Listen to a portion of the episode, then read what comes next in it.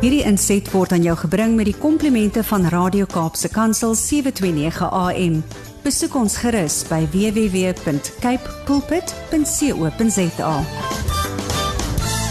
Dis nou tyd dat ons gesels met um, Johan Laten. Hy is ook die stigter van die jy kan gerus gedraai gemaak. Wat sê ek daar? Op die webtuiste depressie101.co.za. En ons wil regtig ook net in hierdie maand stil staan by hoe manne uitkyk na hulle eie gesondheid en dis 'n voorreg om opinies te kry en ook uit mense se lewens te leer en vandag gaan Johan ook oor sy eie lewe getuig want hy stap 'n lang pad self met depressie. Johan, goeiemôre. Goeiemôre Almarie, hoe gaan dit daar in die ateljee? Nee, wat goed, ons het lekker load shedding, so ons het darm ander liggies wat hier anders laat ons mekaar kan sien. maar ons ons hoop die ligte in ons kop is nog aan. Ja. Johan, van waar af kuier jy vandag saam met ons? Ek uh skakel hier uit die strand uit. Ehm um, en dit is 'n voorreg om vanoggend sommer net met die deur in die huis te val Almarie om vir mense daar buite te sê al dit waarmee jy vandag sukkel of dit nou 'n uh, gediagnoseerde major depressie is of jy 'n um, algemene angsversteuring of omdat jy swaar kry in jou huwelik uh, dit maak nie saak wat dit is nie. Hmm. Dit is um, ons almal se voorreg om ondersteuning te kry soos wat en ek vergelyk my siekte waarmee ek die afgelope 40 jaar um, elke dag teen beklei um, met kanker. Dit is nie dieselfde nie, maar mense wat weet um, wat kanker gehad het, wat tans in remissie is en so meer.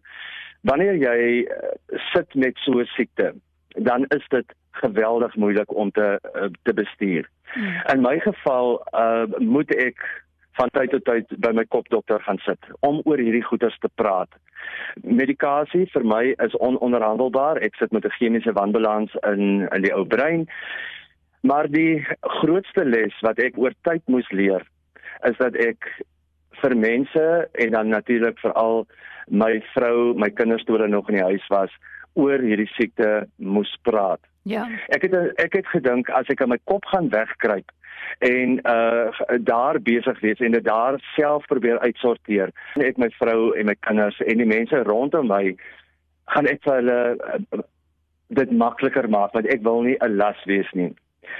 Maar uh en nou dit wat ek nou gaan sê sê ek nie ligtelik nie, maar die Here het vir my uit daardie situasie uitgelig mm -hmm. en vir my gesê, ehm um, jy kan nie dit op jou eie doen nie. Jy moet oor hierdie ding waarmee jy battle, moet jy praat. En die Here het ehm um, het my voorberei om hierdie negatiewe ding in my lewe waarmee ek elke dag beklei, ek moet elke dag ja. van nuuts af begin. Ek is hier en ek gaan hierdie negatief in 'n positief verander. En dit is hoe ek uh 5, 6 jaar gelede met my bediening depressie 101 begin het. So.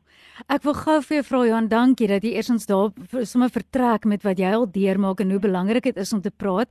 Um ek en Brad het net nou sommer vinnig net gesels en hy het ook genoem nie net was dit uh, in in sy tyd amper die stigma nie, maar dis letterlik vir hom gesê ook en dit is die sê ding van cowboys don't cry. So ons ja. staan nou stil by man se gesondheid.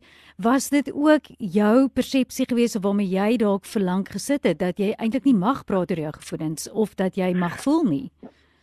Ek ek dink ehm um, nie dit is omdat ek nie mag praat nie. Dit is die dit waarmee ek gekonfronteer was ehm um, deur die samelewing se persepsie van ehm um, ons mans moet sterk wees, ons moet vir ons gesinne sorg, ons moet altyd daar voor hardloop. Maar nou in die in die lig gesien van dit in die tye waarin ons lewe. Jy weet almarie ek hoef nie eers te verwys na COVID nie. Ek hoef nie eers te verwys na mans uh, gesinne wat hulle besighede verloor het, hulle inkomste en so meer nie. En daaruit ehm um, of daardeur liewers ervaar elke individu die simptome van depressie. Mm. Ek raak angstig, ek kan nie eet nie, ek, my slaappatrone verander. Ehm um, ek ek onttrek my uh, want ek ek weet nie hoe om hierdie situasie te hanteer nie. Ja. En so weer eens, ek hoef nie 'n uh, 'n depressie vegter te wees nie. En my uitdaging vandag vir enige man en natuurlik vroue ook. Wanneer jy met hierdie goed sit, wanneer jou maag op 'n knop trek, wanneer jy ehm um, nie meer kans sien vir die lewe nie, dan ek wil nou soos die ou onderwyser klink wat 'n opdrag gee. Jy moet vir jouself kry om daaroor te praat. Ja. Want dit is ehm um, net dood eenvoudig ons mag nie meer dit op ons eie uh, probeer aanpak nie. Johan, jy het ook die platform waarna jy nou-nou verwys het in dis depressie 101 en um, ja. ons weet daar is baie forme van terapie daar buite beskikbaar. Ons weet ook daar's medikasie wat voorgeskryf kan word wat wat verseker alles sy plek en sy tyd het. En ek wil sommer net ja. vir jou vra in jou opinie, miskien wat wat is alles wat jy al deurgemaak het wat jy gevind het vir jou spesifiek ook help op jou pad? Um, Almarie, dit is ehm um, medikasieterapie is vir my ehm um, is vir my belangrik. Maar daar is soveel ehm um, van ons Suid-Afrikaners oor verskillende kulture en gemeenskappe wat nie toegang het tot professionele hulp nie. Uh en daarom is ehm um, die afgelope 5, 6, 7 jaar het my geloofsgemeenskap se ondersteuning vir my ononderhandelbaar geword. Mm. En uh, ek sê dit nie ligtelik nie. Ek ehm um, omdat ek moes leer op die harde manier dat ek moes dat ek oor my goed moet praat, het dit vir my belangrik geword om uit te reik na ander mense wat waar ons die gemeenskaplike of gemeene deler het van God as ons skepper en ons um, saligmaker. Natuurlik is my um eerste go-to mense um my gesin. Anet is 'n wonderlike vrou vir my. Sy um het deur al die jare by my gestaan, al die jare vir my ondersteun. My kinders um is um my my trots. Hulle bid vir hulle pa, hulle verstaan hulle pa.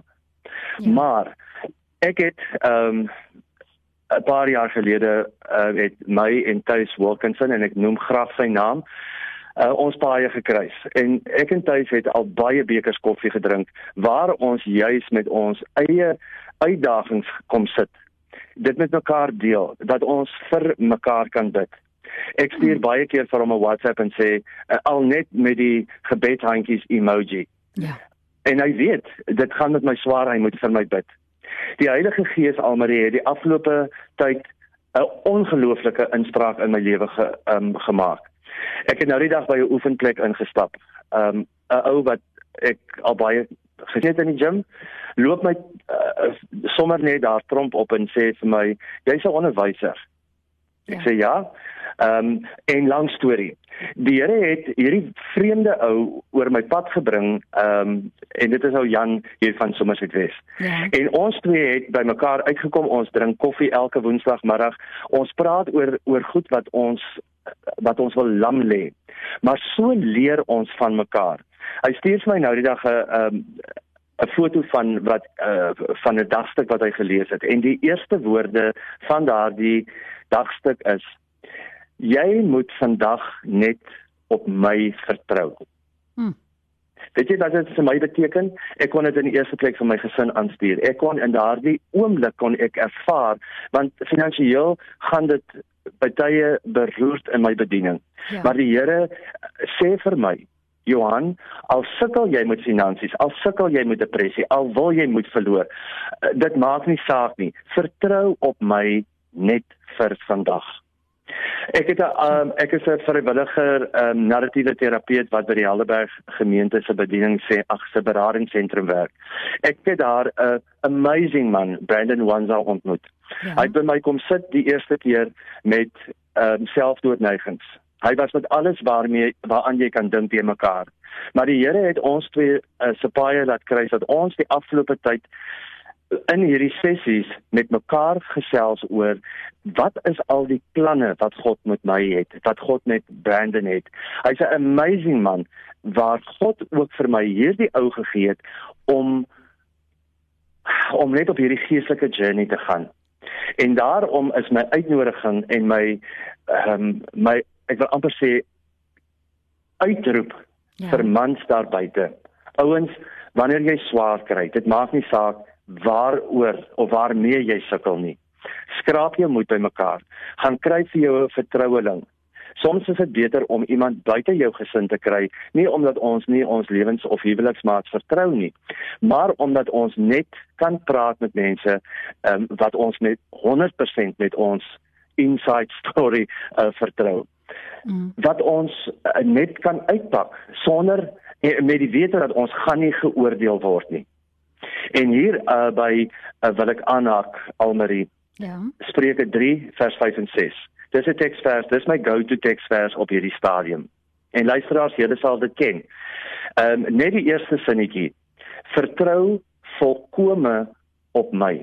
Die Engels um, sê dit uh trust in me with all your heart. Hmm. Is dit maklik? Hmm. Glad nie. Ehm um, maar dit is juis waar ek ehm um, weer my my uh, beroep op die ondersteuning van my geloofsgemeenskap. Daar is so baie mense wat vir my bid. Daar is so baie mense wat na my toe uitreik. Hmm. En wat meer kan ek sê? As jy ehm um, na jou gesondheid moet kyk, menere, gaan steek kers op by jou geloofsgemeenskap. Dit voel vir my God is missing in action. Ja. Ek wil in my diepste swaar tye niks met God te doen hê nie. Hm. Want hy is net nie daar nie. Maar dan kom daar 'n uh, ou soos Jan, daar kom 'n man soos Brandon, daar is 'n vrou soos Anet, 'n Tuis Wilkinson. Ehm um, mense wat uitreik wat my ondersteun. Hm. En wat kan ek meer sê? Eer aan die Here. Ja. Eer aan God wat hierdie absolute negatief in my lewe na 'n positief verander het en daarvoor gee ek al die eer aan die Here.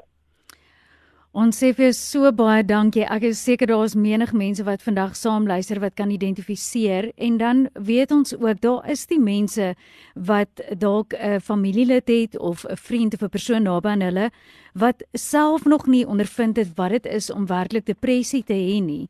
En dan kan dit ja. ook 'n uitdaging wees vir daai mense rondom die persoon. Ehm um, Johan, ja. wat wat sal aan wat sal jy dalk net vandag vir mense wil sê, soos ek sê wat nou nog nie self daardeur was nie, want ek het dit al in my eie lewe beleef vir iemand vir iemand anders byvoorbeeld ook sê maar just snap out of it. Jy weet want dit dit voel ja. vir die ander persoon onmoontlik om hulle te kan indink dat iemand nie van daai swaarigheid en alles wat saam met dit saamgaan kan ontslaa raak net in 'n oogwink nie. Ja. Ehm um, Almarie dit is 'n uh, um, is 'n ongelooflike belangrike vraag wat jy vra. Ehm um, ek luister gaan uh, besoek gerus my uh, webtuiste depressie101.co.za. Daar gee ek basiese inligting sodat ehm um, mense wat die webtuiste besoek 'n bietjie inligting, basiese inligting kry net om die van. Ehm um, so in eerste plek ehm um, kry die inligting weet waaroor die siekte gaan en dat dit wel 'n siekte is. Ja. Uh gaan uh, julle kan my kontak via my uh, my webwerf, my uh, webwerf adres is verder johan@depressie101 alles een woord .co.za. Praat met my, ek sal die an, uh, die e-pos antwoord so gou as wat ek kan. Of kontak my by 084 850 1140 as jy net 'n uh, geleentheid soek net om om 'n oor uh, te kry wat wil luister. Ek luister baie graag. Ek is nie 'n professionele beraader nie, maar ek skep die gespreksgeleentheid vir mense wat op hierdie stadium net iemand nodig het om te luister en ek doen dit met die grootste graagte. Ons sê vir jou so baie dankie vir jou bydrae vandag en mag jy 'n baie geseënde dag verder hê. Ek neem aan dit reën ook lekker daar aan die strand. As ek so gekyk het na die weervoorspelling, so ja, pas jy ja. op en um, Johan, ek ek gaan vra gee dalk net weer daai webtuiste en die nommer as mense met jou wil kontak maak. Uh dis die 3 w's.depressie101.co.za. My selfoonnommer is 084 0891101140 e-pos Johan by depressie101.co.za. Hierdie inset was aan jou gebring met die komplimente van Radio Kaapse Kansel 729 AM. Besoek ons gerus by www.cape pulpit.co.za.